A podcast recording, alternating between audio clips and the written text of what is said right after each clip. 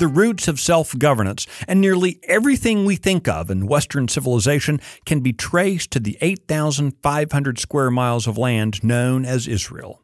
Whatever one thinks of their modern politics in the context of the geopolitical fights of the day, the history of the Western world is tied inextricably with the ancient history of Israel. I'm Michael Quinn Sullivan with a reflection on life and liberty.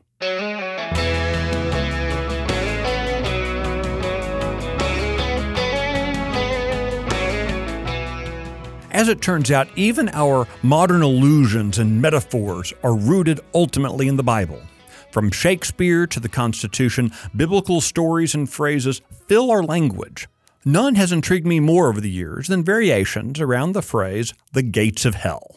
It's a curious phrase, often used to indicate a measure of resolve. We'll storm the gates of hell, you've heard countless heroes say in movies about the impossible task that they have ahead of them. It's also a very real place. I'm not talking metaphysics here. You can go there right now.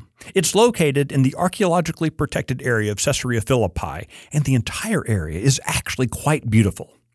But 2,000 years ago, hmm, it was the site of some nasty forms of pagan worship.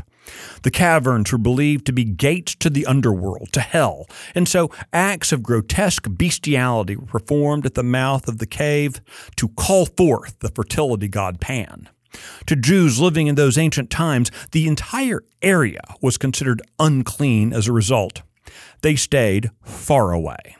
Yet in Matthew 16, we find Jesus taking his disciples there, overlooking the pagan site and telling those Jewish men that they would be the basis of his church. That had to be a little uncomfortable. Rather than ignore places of unspeakable evil, Jesus wanted his disciples to overcome them, and doing so required acknowledging they exist. The same goes for us. To stand against evil, we must be willing to fight it and that requires knowing that it's there in the first place. As an aside, this is a place where Jesus tells Peter, a nickname meaning the rock, that he will be the rock on which a church is built, and the gates of hell shall not prevail against it. Congratulations, eh? They were literally standing on a rocky structure, wholly unclean, the picture of evil. And Jesus is saying, You'll overcome places like this, and we'll build the church on top of those efforts. Now, get to work. There's nothing comfortable or safe about prevailing against the gates of hell. But we're not called to lives of comfort and safety. We're called to be faithful. We must engage culture and politics with the conviction we're fighting a righteous fight for the very soul of our nation. Ready to go do some storming?